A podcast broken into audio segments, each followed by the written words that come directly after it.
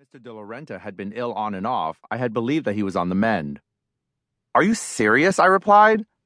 No, I haven't heard anything, but I've also been driving through LA for the past hour and have not looked at my phone or a newsfeed. What happened?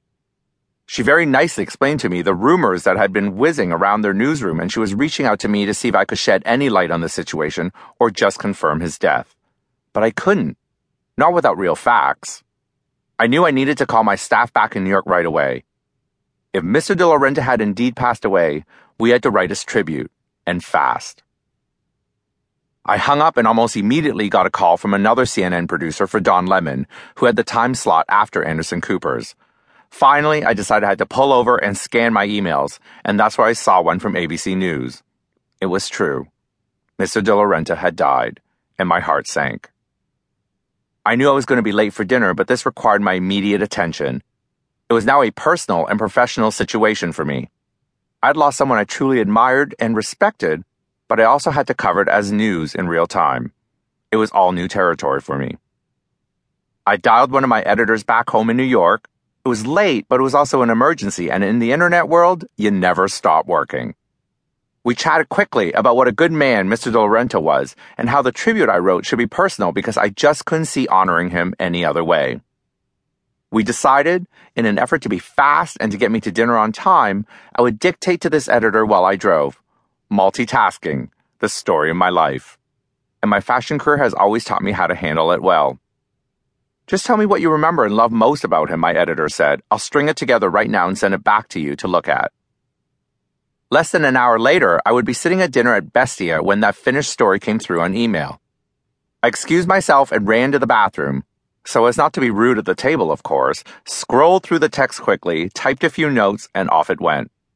That memorial tribute would be up on my site and live in less than a minute for hundreds of millions of people to see. Back of the table, though, I confessed.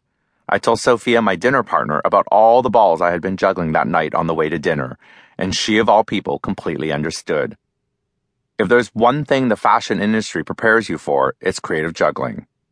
Wearing many hats, figuratively and literally, is the very foundation of finding success in my industry. And after more than 20 years of laying that foundation in the fashion world, I'm now prepared for the front lines of any battle. Consider me that ultimate style obsessed, multitasking ninja, nodding and saying yes to everything that crosses my path, and always delivering my best on it. I, and Sophia, know that accomplishment well. A feeling we both really love. After all, she is hashtag girl boss. I am the slashy.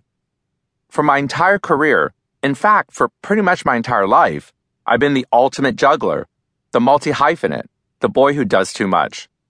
The year before I launched Yahoo Style, I launched a clothing collection for QVC called Styled by Joe Zee, where I would bring a beautifully designed, trend driven mix and match line to women everywhere. My philosophy was that getting dressed each morning didn't have to be frustrating, but should be fun and chic. And my collection set out to do just that. Like I was styling every woman's wardrobe each morning. While I was promoting that line, I did a series of interviews, and one particular blogger asked me what it was like to be the ultimate slashy. And bam! That was it.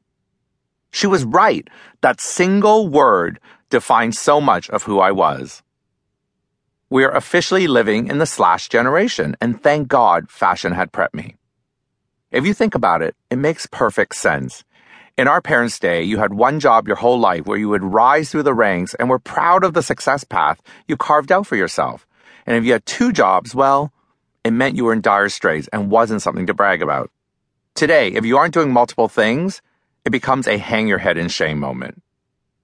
A recent 30 year old millennial employee of mine who only wanted to be hired as a contractor versus becoming a full time staffer declared that he or she did not want to be perceived as doing only one thing, even though he or she was. A single job was now taboo. Looking back, I realized I was always this way, even as a kid an overbooked, overambitious, overzealous overachiever. I'm a person who only feels normal when his head is just short of spinning off into the galaxy, and always have been. Here's my proof. In my formative years, I was a school kid slash wannabe piano player slash after school disco dancing student slash weekend window shopper slash overall know it all. In my teens, I was an annoying, hand raising, first row sitting student slash